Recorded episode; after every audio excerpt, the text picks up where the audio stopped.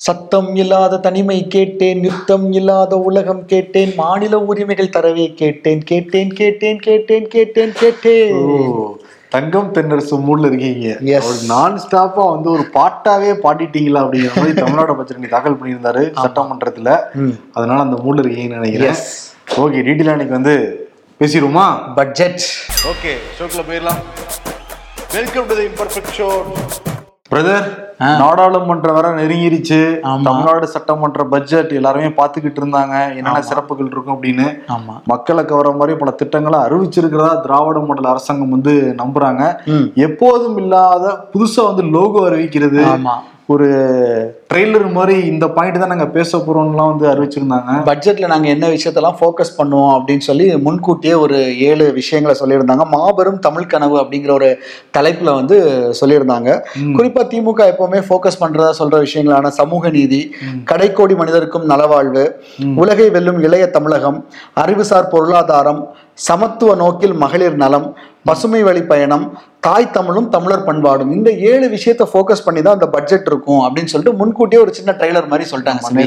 இன்னைக்கு வந்து முழுநீள பட்ஜெட் தாக்கல் செஞ்சிருந்தாரு நிதியமைச்சர் தங்கம் தென்னரசு. முதலாவது பட்ஜெட் ஆமா. ஆமா முதலாவது பட்ஜெட் கொஞ்சம் வந்து ஃப்ளோல அங்கங்க இது இருந்தா கூட நல்லா ஃப்ளோவா வந்து ரீட் பண்ணாரு அவரு. சபாநாயகர் அப்பா வேற அப்பப்ப எடுத்து எடுத்து கொடுத்துட்டு இருந்தாரு. ஆமா எல்லாருமே திமுககாரங்க அவர் பேச பேச சில இடங்கள்லாம் மேஜர்லாம் வந்து தட்டிக்கிட்டு இருந்தாங்க. எதிர்கட்சிகள் உருன்னு வந்து பாத்துக்கிட்டு இருந்தாங்க. பிஜேபி வந்து "ம், நாங்கெல்லாம் பணம் கொடுத்தாதான் இதெல்லாம் பண்ண முடியுற மாதிரி வந்து உட்கார்ந்துருந்தாங்க. ஆமா. சரி ஓகே திராவிட மாடல் அரசு இந்த திமுக அரசு வந்து மிக முக்கியமா அவங்க என்ன பாக்குறாங்கன்னா இந்த மகளிர் உரிமை தொகையை தான் பார்த்துட்டு இருக்காங்க. ஆரம்பத்துல இருந்து அதான் பெருமையா வந்து பேசிக்கிட்டு இருக்காங்க.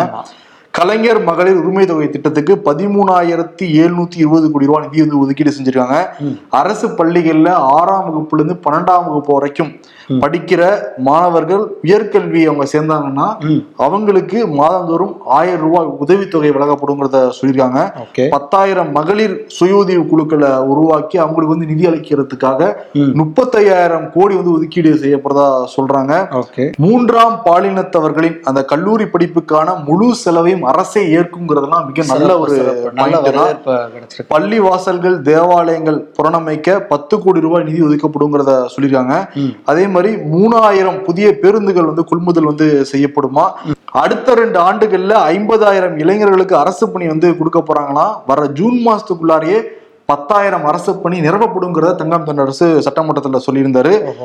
ஐம்பது கோடியில புராதன கட்டடங்களை வந்து பழமை மாறாம புதுப்பிக்க போறாங்களாம். ராமநாதபுரத்துல ஒலிம்பிக் நீர் விளையாட்டு அகாடமி அமைக்க நானூத்தி நாற்பது கோடி ஒதுக்கீடு வந்து செய்ய போறாங்களாம். ம். கோவையிலயும் வந்து கலைஞர் நூலகத்தை திறக்க போறாங்களாம். ஆமா ஏற்கனவே மதுரையில திறந்திருக்காங்க. நிறைய வரவேற்புள்ள திட்டங்களும் இருக்குது. அதே மாதிரி பாத்தீங்கன்னா இப்ப இந்த எலக்ட்ரிக் வெஹிக்கிள்ஸுடைய முக்கியத்துவம் அதிகரிச்சுட்டு இருக்கிறதுனால ஐநூறு புதிய மின் பேருந்துகள் வாங்கப்படும் அப்படிங்கிற அறிவிப்பை வந்து தங்கம் தினரசு இன்னைக்கு தெரிவித்திருக்கார் அப்டேட்டா இருக்காங்களாம். ஆமா. நல்ல விஷயம் தான் ஆமா. அதுக்கப்புறமா வந்து பாத்தீங்கன்னா கோயில் விஷயங்கள் வச்சு பார்க்கும்போது கிட்டத்தட்ட ரூபாய் ஐயாயிரத்தி எழுநூற்றி பதினெட்டு கோடி மதிப்பிலான ஆறாயிரத்தி எழுபத்தி ஓரு ஏக்கர் நிலங்கள் வந்து மீட்கப்பட்டிருக்கிறது அப்படிங்கிற விஷயத்த பதிவு பண்ணிருக்கிறாரு. இன்னொரு கவனம் ஈர்த்த விஷயம் என்னன்னு பாத்தீங்கன்னா ஐநூறுக்கும் மேற்பட்ட பெண்கள் மாற்றுத்திறனாளிகள் மூன்றாம் பாலினத்தவரை பணியில் அமர்த்தும் புதிய தொழில் நிறுவனங்களுக்கு ஊதிய மானியம் வழங்கப்படும் அப்படிங்கிற ஒரு விஷயத்த தெரிவிச்சிருக்காங்க. அப்போ தாய் தமிழரும் தமிழர் பண்பாடுங்கிற கேட்டகரிலாம் சொல்லியிருந்தாங்களா அதுல என்னென்ன விஷயங்கள் இருக்குன்னு பார்க்கும்போது கீழடி உள்ளிட்ட எட்டு இடங்களில் அகழாய்வு மேற்கொள்ள ரூபாய் ஐந்து கோடி ஒதுக்கீடு செய்யப்பட்டுள்ளது. இதன் அடிப்படையில் நாட்டிலேயே அகழாய்வுக்கு அதிக தொகை ஒதுக்கிய மாநிலமாக தமிழ்நாடு இருக்கும் அப்படிங்கிற விஷயத்தையும் பதிவு பண்ணியிருக்காங்க. அதே கீழடியில் பார்த்தீங்கன்னா திறந்த வெளி அரங்கம் அமைக்கிறதுக்கு பதினேழு கோடி ரூபாயும் ஒதுக்கீடு செய்யப்பட்டிருக்கிறது. அதே மாதிரி அடையாறு நதி சீரமைப்பு திட்டத்துக்கு ஆயிரத்தி ஐநூறு கோடி ஒதுக்கீடு செய்திருக்காங்க. ஆயிரத்தி ஐநூறு கோடி. ஆத்துல போட போறாங்களா? அது போட்டதுக்கு அப்புறம் தான் தெரியும் அது. அதுக்கப்புறம் வடசென்னை வளர்ச்சி திட்டம் அப்படின்னு சொல்லி ஒண்ணுக்கு ஆயிரம் கோடி ஒதுக்கீடு பண்ணியிருக்காங்க. குறிப்பா புதிய குடியிருப்புகள் கட்டப்படும் தொழிற்பயிற்சி மையங்கள் திறன்மிகு பள்ளிகள் மருத்துவமனைகள் ஏரிகள் சீரமைப்புக்கெல்லாம் வடசென்னை பகுதிகளில் இந்த நிதி வந்து பயன்படுத்தப்படும் அப்படின்னு சொல்லியிருக்காங்க. அதே மாதிரி பாத்தீங்கன்னா ஐயாயிரம் ஏரி குளங்கள் புனரமைப்புக்காக ஐநூறு கோடி ரூபாய் ஒதுக்கீடு பண்ணியிருக்காங்க. ஏரியிலையும் போட போறாங்க. So, இந்த மாதிரி போடுறது, ஏரி ஏரிலையும் போடுறது ஆமா. இல்ல சுத்தப்படுத்தினா நல்லது தானே சுத்தப்படுத்திட்டா நல்லதுதான். ஆமா ஓகே. மொத்தத்துல இந்த பட்ஜெட் வந்து சிறப்பா முடிஞ்சிருக்கு. இருந்தா கூட அவங்க வாக்குறுதிகள் நிறைய கொடுத்துருந்தாங்க. திமுக அரசு அந்த பழைய ஓய்வூதியம். அதே மாதிரி மாணவர்களுடைய கடன் எல்லாம் ரத்து செய்யப்படும் அதெல்லாம் நாங்களே கட்டிடுவோம்னு சொன்னாங்க. அதுக்கான எந்த அறிவிப்பும் இந்த பட்ஜெட் இல்லைன்னு சொல்லிட்டு சில பேர் வந்து சொல்றாங்க. இருந்தா கூட நல்ல பட்ஜெட் சொல்லிட்டு திமுக காரங்க எல்லாருமே சொல்றாங்க. முதலமைச்சர் என்ன வந்து சொல்றாருன்னா நாங்க பெரிய கண்ணோட இந்த பட்ஜெட்டை உருவாக்கி இருக்கோம் ம். நாளையில இருந்து அரசாங்க அதிகாரிகள் நாங்க உத்தரவு போட்டிருக்கோம். இதை வந்து செயல்படுத்துறதுக்காக. ஆமா. ஏன்னா எலெக்ஷன் நெருங்கிருச்சு டக்குன்னு செயல்படுத்தினா போய் சேரும்ல. ஆமா. நீங்க கனவுன்னு சொல்றீங்க. எதிர்க்கட்சி தலைவர் என்ன சொல்றாருன்னா இது வந்து ஒரு காணல் நீர் பட்ஜெட் கனவெல்லாம் கிடையாது. காணல் நீர் பட்ஜெட் தான் அப்படின்னு சொல்றாரு. ஆஹ் வளர்ச்சி திட்டம் எதுவும் இல்லை. எட்டு லட்சம் கோடி கடன்கிறீங்க. வருஷா வருஷம் வந்து ஒரு பற்றாக்குறை பட்ஜெட்டை தாக்கல் பண்ணிட்டு போயிட்டு இருக்கிறீங்க அப்படின்னு சொல்லிட்டு அவர் வந்து அவருடைய அதிருப்தியை வழக்கம் போல வெளியிட்டு இருக்கிறாரு ஓகே. இந்த பட்ஜெட் வந்து தாக்கல் செஞ்சுக்கிட்டு இருக்கிறப்ப இன்னொரு முக்கியமான விஷயத்தை நம்ம வந்து கவனிக்கணும். பார்வை மாற்றுத்திறனாளிகள் கடந்த ஒரு ஏழு நாட்களுக்கு மேல போராட்டம் பண்ணிட்டு இருக்காங்க. அரசாங்கம் அவங்கள வந்து கண்டும் காணாம தான் இருக்கு. இன்னும் சொல்ல போனா அவங்க வந்து ஒரு மேம்போக்கா தான் அணுகுறாங்க அவங்கள. சும்மா கூப்பிட்டு பேசணுமேங்கிறதுக்காக தான் கீதா ஜீவன் வந்து போன வாரம் பேசுனாங்க. நான் வரேன் இருங்க முதல்வர்கிட்ட பேசிட்டு வரேன்னு சொன்னாங்க அப்படியே கிளம்பி தூத்துக்குடிலாம் போனாங்க சம்பவத்திலாம் வந்து பார்த்தோம். பார்த்துட்டோம். இப்ப என்னன்னா ஒரு நான்கு பேர் வந்து ஒரு ஏழு நாட்களா உண்ணாவிரதம் வந்து இருந்துட்டு இருக்காங்க. அதுல முக்கியமா டாக்டர் விஸ்வநாதன் ரவிச்சந்திரன் இவங்க ரெண்டு பேருமே பார்வை மாற்றுத்திறனாளிகள் இது வரைக்கும் தண்ணி மட்டும் தான் குடிச்சிட்டு இருந்தாங்க. இப்ப இன்னைக்கு உடல்நல குறைவு வேற ஏற்பட்டிருக்கு. அரசாங்க மருத்துவமனையில் அனுமதிக்கப்பட்டிருக்காங்க. இருந்தா கூட எங்களோட கோரிக்கை நிறைவேற வரைக்கும் நாங்க சாப்பிட மாட்டோங்கிறதுல ரொம்ப உறுதியா இருக்காங்க. அதே மாதிரி தாமரை கண்ணன் சிலம்பரசன் இவங்க வந்து உண்ணாவிரதம் இருந்துட்டு இருக்காங்க. இவங்க உடல்நிலையும் கொஞ்சம் குறைவானா கூட இப்போ வந்து கொஞ்சம் அரசாங்க மருத்துவமனையில் ட்ரீட்மெண்ட் எடுத்து கொஞ்சம் நல்லா இருக்காங்க. இன்னைக்கு வந்து தமிழ்நாடு முழுக்க அந்த ஒன்பது கோரிக்கைகளை வலியுறுத்தி பார்வை மாற்றுத்திறனாளிகள் போராட்டம் பண்ணியிருக்காங்க சென்னையில சென்ட்ரல் ரொம்ப முக்கியமான ஏரியா. அங்க வந்து பார்வை மாற்றுத்திறனாளிகள் போராட்டம் பண்ணப்ப சாலை மறியல் பண்ணப்ப மக்கள் ஆதரவு கொடுத்துருக்காங்க. நம்ம எது எதுக்கோ வந்து டிராபிக் ஜாம்ல வந்து நின்றுட்டு இருக்கோம். நிச்சயமா. இவங்களோட கோரிக்கை நிறைவேறட்டும். நம்ம கொஞ்ச நேரம் என்னன்னு சொல்லிட்டு எல்லாம் நின்று இருக்காங்க அந்த காவல்- நிச்சயமா நம்மளுடைய பாராட்டுகளை தெரிவிச்சு தான் ஆகணும். ஏன்னா அவ்வளவு நாள் தொடர்ச்சியா போராடிட்டு இருந்திருக்காங்க. ஆமா. இதுல என்னன்னா காவல்துறை தண்ணீர் கொடுத்தா ஏன்னா காவல்துறையே ரொம்ப அடக்குமுறையோட தான் பார்வை மாற்றுத்திறனாளிகளை அணுகுறாங்க.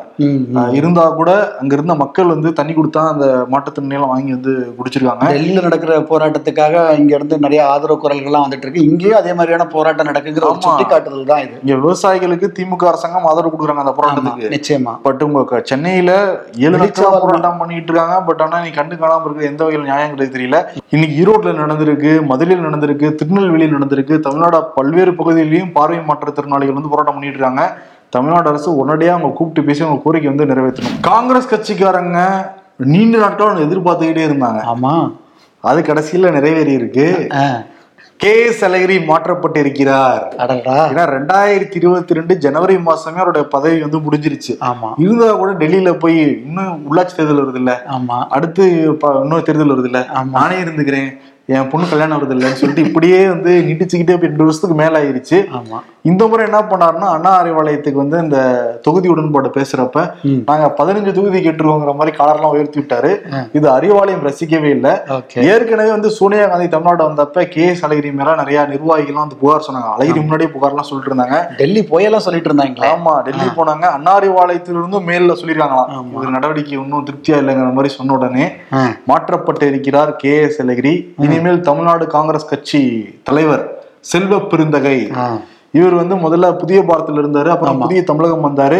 அப்புறம் விடுதலை சிறுத்தைகள் கட்சி வந்தாரு. அப்புறம் பகுஜன் சமாஜுக்கு போனாரு. அதற்கு பிறகு காங்கிரஸ்க்கு வந்தாரு.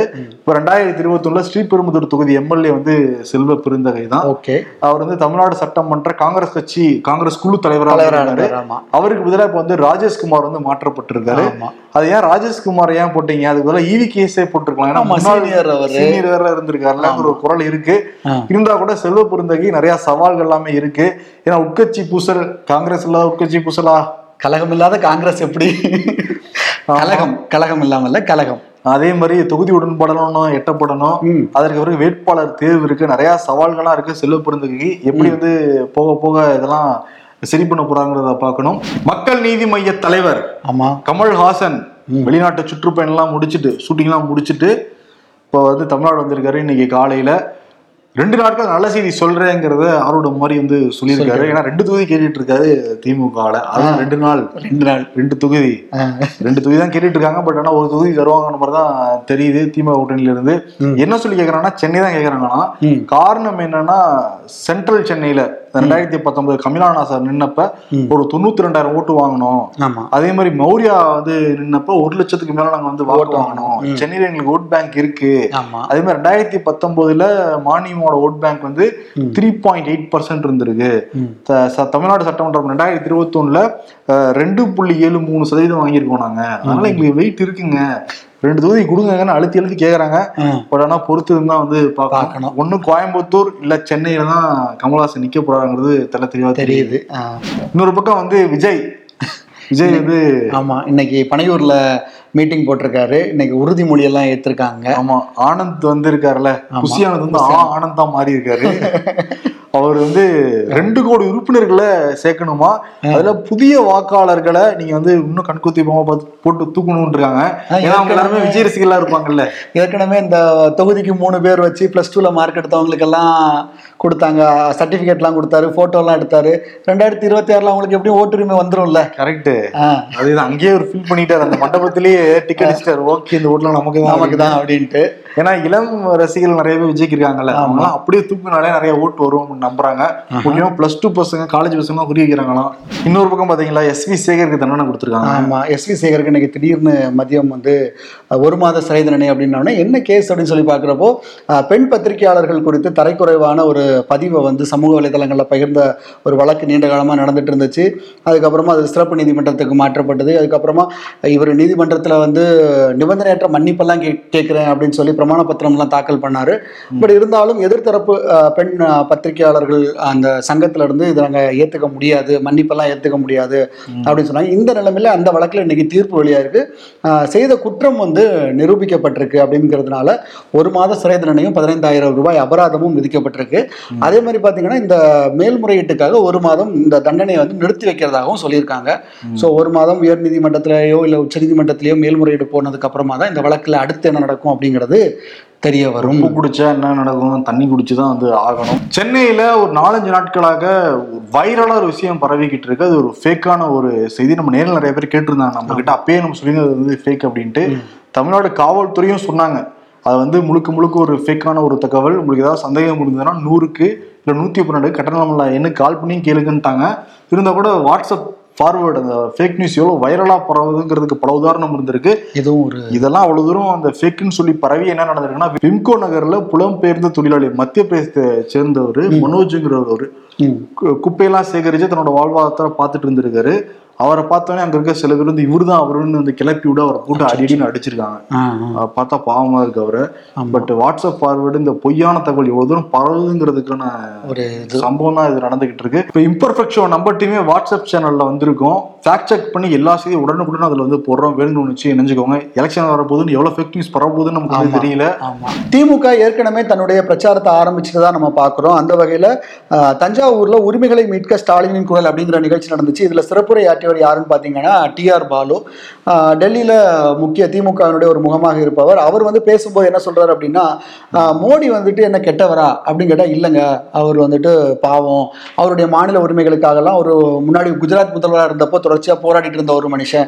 நான் வந்து அப்போ மத்திய அமைச்சராக இருந்தப்போ நான் ஒரு வாட்டி குஜராத் போயிருந்தேன். அப்போ குஜராத்தில் இரவு முழுக்க காத்திருந்து என்கிட்ட நிறைய திட்டங்களுக்கான அனுமதிகள்லாம் வாங்கிட்டு போனார். அடுத்த நாள் காலையில் என்ன டிஃபன் சாப்பிட கூப்பிட்டாரு. அப்போ வந்து குஜராத் தான் என்னுடைய நாடு அப்படிங்கிற அளவுக்கு ரொம்ப பற்றான ஒரு நபர் ரொம்ப ஒரு பெரிய மனிதர் அப்படிங்கிற அளவுக்கு ஒருத்தர் புகழ்ந்து பேசினார் டிஆர் பாலு. என்ன இவர் இவ்வளோ புகழ்றாரு அப்படின்னு பார்த்தா அதுக்கப்புறம் தான் விஷயத்துக்குள்ள வராரு. என்னதான் என்னுடைய பழைய காலத்து நண்பர் அப்படியா இருந்தாலும் நம்ம மாநிலத்துக்கான உரிமையை வந்துகிட்டு தர முடி தராம தடுத்தா என்னால சும்மா இருக்க முடியுமா? முடியாது. நாங்க கேட்க தான் செய்வோம் அப்படின்னு சொல்லிக்கிட்டு திருப்பி பேக்கா அடிக்க ஆரம்பிச்சிருக்காப்ல டிஆர் பாலு. பண்ணுங்க. மு க ஸ்டாலின் முதல்வர் அவர்களே ஒரு சாஃப்ட் கார்னர் இருந்துட்டே இருக்குது பழைய நண்பர். வந்து பாஜகவுடைய தேசிய கவுன்சில் வந்து நடந்திருக்கு? அதுல மோடி வந்து பேசியிருக்காரு. மோடி வந்து நின்றுகிட்டு இருக்காரு. பக்கத்துல ராஜ்நாத் சிங்கும் நட்டாவும் ஒரு மாலை எடுத்துட்டு வராங்க. ராஜ்நாத் சிங் நானும் இந்த மாலைக்குள்ள வரலாமா? எட்டி பார்க்கறாரு மோடி ரியாக்ஷனே கொடுக்காம இருக்கு. ஆஹா கோவப்பட்டுற போறாரு. ஆத்தி அப்படின்னு வெளியே வந்துறாரு அந்த ஃபேஸ் ரியாக்ஷனே தெரியுது. தெரியுது. ஆமா ஆமா. நட்டாவும் வந்து நம்ம போலாமா வேணாமா. வந்து இருந்திருக்காரு. ஆமா. ஓகே இது வந்து சோசியல் மீடியால பயங்கர வைரல் ஆச்சு. மோடி பேசுறப்ப என்ன சொல்லியிருந்தேன்னா ஏன்னா ஒரு மிகப்பெரிய ஒரு மாநாடு தான் அது ஏன்னா பதினோராயிரம் நிர்வாகிகள் பிஜேபி நிர்வாகிகள் இந்தியா முழுவதும் வந்து அந்த மாநாட்டில் வந்து கலந்துக்கிட்டாங்க. சுமார் அறுபத்தஞ்சு நிமிஷம் பேசினாரு மோடி. அதுல என்னன்னா மூன்றாவது முறை நம்ம ஆட்சிக்கு வருது ரொம்ப ரொம்ப முக்கியம். நான் ஆட்சிக்கு வரணும். நான் வந்து பிஎம் உட்கார்றதுக்காக நான் வந்து சொல்லவே கிடையாது. மக்கள் நல திட்டங்கள் எல்லாருக்கும் போய் சேரணுங்கிறதா சொல்றேன். ஆனா நான் தான் பிஎம் ஆமா வேற வேற யார் இருக்கா? மேபி அடுத்த எலெக்ஷன்ல எது மாத்த ட்ரை பண்ணலாம். ஏன்னா இருபத்தஞ்சு வயசுக்கு அப்புறம் பிஜேபி தான் ரூல்ஸ் ஒன்று வச்சிருக்காங்கல்ல. ஓ அப்படி. சரி அப்புறம் என்ன சொல்றாருன்னா வந்து ஜூன் மாசம் ஜூலை மாசம் ஆகஸ்ட் மாதம்லாம் பல வெளிநாடுகள்ல இருந்து அழைப்பெல்லாம் வந்திருக்கு நமக்கு. அதுக்காக நான் போகணுமா இல்லையா? அப்படின்னு அவர் சொல்லல. அந்த அளவுக்கு நம்பிக்கை வச்சிருக்காங்க நம்ம ஆட்சி மேல. வெளிநாட்டிலும் நம்பிக்கை வச்சிருக்காங்க மக்கள் நம்பிக்கை வச்சிருக்காங்க. ஆட்சி நமக்கு பிடிக்கணுங்கிற மாதிரி பேசியிருந்தாரு. வரக்கூடிய மக்களவை தேர்தல் அப்படிங்கிறது ஒரு மகாபாரத போர் அப்படின்ட்டு அமித்ஷா பேசியிருக்காரு. குறிப்பா வந்து பாத்தீங்கன்னா ஒரு பக்கம் நம்ம மோடி அண்ட் கோ நம்ம ஒரு சைடுல நிக்கிறோம். இன்னொரு பக்கம் வந்து பாத்தீங்கன்னா இந்த சமரச அரசியல் வாரிசு அரசியல் எல்லாம் முன்னெடுத்தக்கூடிய கட்சிகளை வழிநடத்தக்கூடிய கட்சியாக காங்கிரஸ் வந்து இருக்குது. இவங்கெல்லாம் ஒரு சைடுல இருக்கிறாங்க. இந்த போர்ல வந்து நாம நிச்சயம் வெற்றி பெற்றே தீரணும் அப்படிங்கிற மாதிரி வீரவசனம் எல்லாம் பேசியிருக்காரு. போர் ஆமாம் போர். அந்த மாதிரி பயங்கர உத்வேகம் அளிக்கிற மாதிரியான உரைகள்லாம் அங்க நடந்திருக்கிறத நம்மளால பார்க்க முடியுது. பக்கத்துல நட்டா இருந்தாரு. நட்டாவே மாமியாரால் வந்தவர் தான் சொல்லுவாங்க. அதே மாதிரி பியூஷ் கோயல் அமைச்சர் முக்கியமான அமைச்சர். ஆமா. அவங்க ஃபேமிலி பெரிய ஃபேமிலி தான். ஆமா. சரி ஓகே நான் வாரிசு அரசியல் பத்தி பிஜேபி பேசுவாங்க. இன்னொரு பக்கம் மத்திய பிரதேசத்துடைய முன்னாள் முதலமைச்சரா இருந்தவர் கமல்நாத். இவர் பிஜேபி பக்கம் போக போறாரு போக போறான்னு சொல்லிட்டு இருந்தாங்க நேற்று டெல்லியில. அமைச்சிருக்காங்க. அவரும் அவருடைய மகன் நகுல்நாத்தும். ஏன்னா மத்திய பிரதேசத்துல காங்கிரஸ் இருக்கிற ஒரே எம்பி நகுல்நாத் மட்டும்தான். இப்போ அவரும் பிஜேபி பக்கம் போவார் தான் தெரியுது. அவங்க அந்த செய்தியை மறுக்கவே இல்லை இது வரைக்கும். ஆமா. மத்திய பிரதேசத்துல அறுபத்தாறு எம்எல்ஏக்கள் இருக்காங்க காங்கிரஸுக்கு. இருபத்தஞ்சு பேர் போயிட்டாங்கன்னா இன்னும் எண்ணிக்கை கம்மியாயிடும். நிச்சயம். டெல்லியில ஒருத்தர் முகாமிட்டிருக்காரு அப்படின்னு சொல்லும்போது டெல்லி பத்தின இன்னொரு விஷயமும் வருது. டெல்லி முதல்வர் அரவிந்த் கெஜ்ரிவாலுக்கு வந்து தொடர்ச்சியா அமலாக்கத்துறை வந்து சம்மன் அனுப்பிட்டே இருக்குது. மதுபான கொள்கை வழக்குல ஏற்கனவே ஒரு அமைச்சரை அரெஸ்ட் பண்ணி வச்சிருக்காங்க. இவரை எப்படியாவது விசாரணை வளையத்துக்குள்ள கொண்டு வரணும் அப்படின்னு அமலாக்கத்துறை தீவிரம் காட்டி தொடர்ச்சியா சம்மன் அனுப்பிட்டு இருக்கு. இன்னைக்கும் அவர் நியாயப்படி ஆஜராக வேண்டிய ஒரு நாள். ஆறாவது முறை ஆஜர் ஆயிருக்கணும் ஆஜராக ஆனாரா இல்லையா? இல்லையே. பா மாட்டேன் அப்படின்ட்டாரு. அதுக்கு வந்துட்டு ஆம் ஆத்மி கட்சி என்ன சொல்லுது அப்படின்னா ஈடி அனுப்பும் சம்மன்கள் வந்து சட்டவிரோதமானவை. அதனை எதிர்த்து தாக்கல் செய்யப்பட்ட வழக்கு வந்து உச்சநீதிமன்றத்தில் நிலுவையில் இருக்கு. அதுக்கு தீர்ப்பு வரட்டுமே அது வரைக்கும் ஏன் நீங்க வந்து அதுக்குள்ளாடி அவசரப்படுறீங்க? தீர்ப்பு வந்ததுக்கு அப்புறமாட்டு நாங்க வரலாமா வேண்டாமாங்கிற டிசிஷன் எடுக்கிறோம். அதனால கொஞ்சம் அமைதியா இருங்க அப்படிங்கிற மாதிரி சொல்லி சமாளிச்சுட்டாங்க. ஓகே. ஆம் ஆத்மி இந்தியா கூட்டணியில இருக்கா இல்லையாங்கிறதே ஒரு பெரிய கேள்விக்குறிதான். இருக்கும். ஆனா சீட்டு தர மாட்டோம். அதான் நேற்று வந்து கார்கே அரவிந்த் கெஜ்ரிவால்லாம் வந்து அபிஷேக் சிங் வீட்ல உட்காந்து பேசிருக்காங்க காங்கிரஸோடைய எம்பி இவரு. அரவிந்த் கெஜ்ரிவால் என்ன சொல்லியிருக்காருன்னா. பாருங்க இடி வச்சுதான் இந்தியா கூட்டணியை உடைச்சிருக்காங்க. இடி மட்டும் இல்லைன்னா இந்தியா கூட்டணி பெரிய லெவல்ல வந்து ஆயிருக்கும். பாஜகல இருந்தே பாதி பேர் பிரிஞ்சு மத்த கட்சிக்கு வந்துருவாங்க. ஈடு இல்லாட்டி அப்படிலாம் பேசியிருக்காரு. ஆமா. அவர் இன்னும் குறிப்பா என்ன சொன்னாங்கன்னா இந்தியா கூட்டணியில தான் நாங்க இருக்கோம். பஞ்சாப்ல நாங்க தனித்து போட்டியிட போறோம். டெல்லியிலயும் ஹரியானாலையும் வந்து தொகுதி உடன்பாடு இருக்கு. நாங்க பேசி முடிவு பண்ணுவோம் இருக்காரு கொஞ்சம் இறங்கி வந்திருக்காரு. அப்ப பஞ்சாப்ல காங்கிரஸே போட்டிலன்னா கட்சியை கையிடுறாங்க கரெக்ட் ஒரு கேள்வி இருக்கு ஆனா கார்கே இப்போதைக்கு சமாதானப்படுத்திட்டு வந்திருக்காரு. இன்னொரு பக்கம் டெல்லியை முற்றுகிட்டே தீர்வுன்னு சொல்லிட்டு விவசாயிகள் போராட்டம் பண்ணிட்டு இருக்காங்க. நேத்து வந்து நான்காம் கட்ட பேச்சுவார்த்தை நடந்தது. அர்ஜுன் முண்டே நித்யானந்த் ராய் பியூஷ் கோயல் எல்லாம் வந்து பேசினாங்க. விவசாயிகள் தரப்பு தொடர்ந்து வலியுறுத்துறாங்க. இவங்க பிஜேபி அரசாங்கம் என்ன நினைக்கிறாங்கன்னா இன்னும் ஒரு சில வாரங்கள்ல தேர்தல் அறிவிச்சிருவாங்க. அறிவிச்சவங்க தேர்தல் நடத்தை விதிகள்லாம் அமலுக்கு வந்துரும். அதுக்கப்புறம் எதுவும் பண்ண முடியாது. எதுவும் பண்ண முடியாதுங்க. மூன்றாவது முறை நாங்க வந்துருவோம். வந்தோடனே இதெல்லாம் பண்ணி கொடுக்குறோங்கிற மாதிரி வாக்குறுதி கொடுத்துருவாங்க. அதே மாதிரி பாத்தீங்கன்னா இந்த நேற்று நடந்த ஆலோசனை கூட்டத்துல வந்து ஒரு சின்ன முன்னேற்றம் ஏற்பட்டிருக்கு அப்படின்னு நம்மளால சொல்ல முடியும். ஏன் அப்படின்னா மத்திய அமைச்சர் பேசும்போது என்ன சொல்றாரு நாங்க வந்து விவசாயிகளுக்கு ஒரு ஐந்தாண்டு திட்டத்தை வந்து புதுசா முன் வச்சிருக்கோம். இந்த ஐந்தாண்டு திட்டத்தை வந்து விவசாயிகள் ஏற்றுக்கிட்டு அவங்களுடைய போராட்டத்தை கைவிடணும்னு கோரிக்கை வச்சிருக்கோம் அப்படின்னு சொல்றாங்க. விவசாயிகள் தரப்புல என்ன சொல்றாங்கன்னா இந்த மாதிரி ஒரு புதிய திட்டத்தை கொடுத்துருக்காங்க. உண்மைதான். அரசாங்கமே வந்துட்டு இதுல பொருட்களை கொள்முதல் செய்யும் அந்த மாதிரி சில விஷயங்கள்லாம் அவங்க சொல்லியிருக்காங்க. ஆனா இந்த சட்டத்துல என்னென்ன சிக்கல்கள் இருக்கு இந்த சட்டத்துல என்னென்ன விஷயங்கள் இருக்கு அப்படிங்கறதெல்லாம் ஆய்வு பண்றது எங்களுக்கு ஒரு ரெண்டு நாள் டைம் தேவை. இந்த இரண்டு நாட்களுக்கு உள்ளால நாங்க ஏற்கனவே வச்ச பழைய கோரிக்கைகள்லாம் இருக்குல்ல இந்த வழக்கு ரத்து அதே மாதிரி இந்த மாதிரி பல விஷயங்கள்லாம் இருக்குல்ல அதுலயும் மத்திய அரசு ஒரு முடிவு எடுக்கும் நம்புறோம். இந்த ரெண்டு நாள்ல இந்த ஏற்கனவே முன் வச்சிருக்க சட்டத்துல எங்களுக்கு வந்து உடன்பாடு இல்லைன்னா ரெண்டு நாள் கழிச்சு மீண்டும் நாங்க வந்து டெல்லியை நோக்கி முன்னேறக்கூடிய டெல்லோ டெல்லி செலவு போராட்டத்தை ஆரம்பிச்சிருவோம் அப்படிங்கிற விஷயத்த அவங்க ஒரு தற்காலிக தீர்வா இதை பார்க்க முடியும். ஆனா அதே நேரத்துல நிரந்தர தீர்வா அப்படின்னு பார்த்தா தெரியல. அது ரெண்டு நாள் கழிச்சு தான் நமக்கு தெரியும்.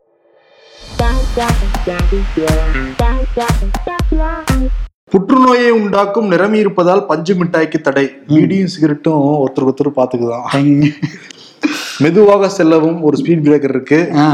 மிகவும் மெதுவாக செல்லவும் நாலு ஸ்பீட் பிரேக்கர் இருக்கு. இறங்கி தள்ளி கொண்டு செல்லவும் சொல்லிட்டு ஒரு பத்து நாய்கள் நிக்குது.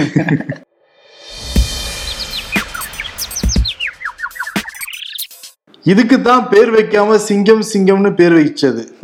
டைரக்டர் ஹரி அரசியல்ல இதெல்லாம் சாதாரணமாப்பா. இன்னைக்கு விருது யாருன்னு பாக்குறதுக்கு முன்னாடி ஒரு விஷயத்தை பேசி ஆகணும். டெஸ்ட் கிரிக்கெட்ல இந்தியா அபாரமான வெற்றி பெற்று ஆமா ஒரு வரலாற்று சாதனை வெற்றி அப்படிதான் சொல்லணும். கிட்டத்தட்ட நானூற்றி முப்பத்தி நாலு ரன்கள் வித்தியாசத்துல வெற்றி அப்படிங்கிறது டெஸ்ட் வரலாற்றிலே இந்தியாவுக்கு ஒரு மிகப்பெரிய இமாலய வெற்றியா பார்க்கப்படுது. அதே மாதிரி இந்த போட்டியை பொறுத்த வரைக்கும் ஏகப்பட்ட சாதனைகள் இருக்கு. ரொம்ப குறிப்பா சொல்லணும் அப்படின்னு சொல்லி பார்த்தீங்கன்னா அஸ்வின் தமிழ்நாட்டினுடைய ஒரு வீரர் முக்கிய மிக முக்கியமான வீரர். இந்திய கிரிக்கெட் அணியில சுழற்பந்து வீச்சாளராட்டு ஐநூறு விக்கெட்டுகளை எடுத்த சாதனை இந்த போட்டியில பண்ணியிருக்காரு இன்னும் நிறைய இருக்குது. பட் நேரம் கருதி ஒரு சில மாதிரியே பேசுறீங்க. இல்ல அது ஒரு பாலாஜி ஃப்ளோல அப்படியே வந்துகிட்டே இருக்கும் அது. எடுத்து வச்சேன். பட்ஜெட் மாதிரி அதுவும் பெருசா போகும். கிரிக்கெட் ஃபுல்லா பாத்தீங்களா ஃபுல்லா பார்க்க வேண்டியதுதான் வேற என்ன? ஓகே சிறப்பு. படபட படன்னு பேசின மாதிரி தான் இன்னைக்கு தங்கம் தென்னரசு சட்டமன்றத்துல படபட படன்னு நிறைய விஷயங்கள் வந்து பேசியிருக்காரு. பட்ஜெட் அறிவிச்சிருக்காரு. ஆமா. அதனால தங்கம் தென்னரசுக்கும் அஸ்வினி தான் கொடுக்கணும். பட் இது வந்து விளையாட்டு நிகழ்ச்சி இல்ல அரசியல் நிகழ்ச்சிங்கிறதுனால. தங்கம் தென்னரசுக்கும் முதலமைச்சருக்கும் சேர்த்து வந்து கொடுத்துடலாம். நிச்சயமா. வெண்ணிலவும் பொன்னி நதியும் நீங்களும் அப்படிதான் பேசுனீங்க. தங்கம் தென்னரசு நீங்க அப்படிதான் பேசுறீங்க. கிரிக்கெட்டை பத்தி பேசுறப்ப. அந்த விருது முதலமைச்சர் மு க ஸ்டாலினுக்கும் தங்கம் தென்னரசுக்கும் கொடுத்துட்டு விடைபெறுகிறோம். பாட்டாளி ஆரம்பிச்சு பாட்டாளி ஆமா முடிச்சாச்சு. நீங்க பாட்டெல்லாம் ஆரம்பிச்சீங்க. மூச்சுடாம வேற. கேட்டேன் கேட்டேன் கேட்டேன் கேட்டேன் ஓகே. ஓகே நம்மளும் கேட்போம். கேட்போம். நீங்களும் கேளுங்க. நல்லா கேளுங்க நிறைய பேருக்கு ஷேர் பண்ணி விடுங்க அந்த வாட்ஸ்அப் சேனல் இணையவங்க நிச்சயம் இணைஞ்சுக்கோங்க. டிஸ்கிரிப்ஷன்லயும் முதல் கமெண்ட்ல அதுக்கான லிங்க் இருக்கு. நன்றி வணக்கம். வணக்கம்.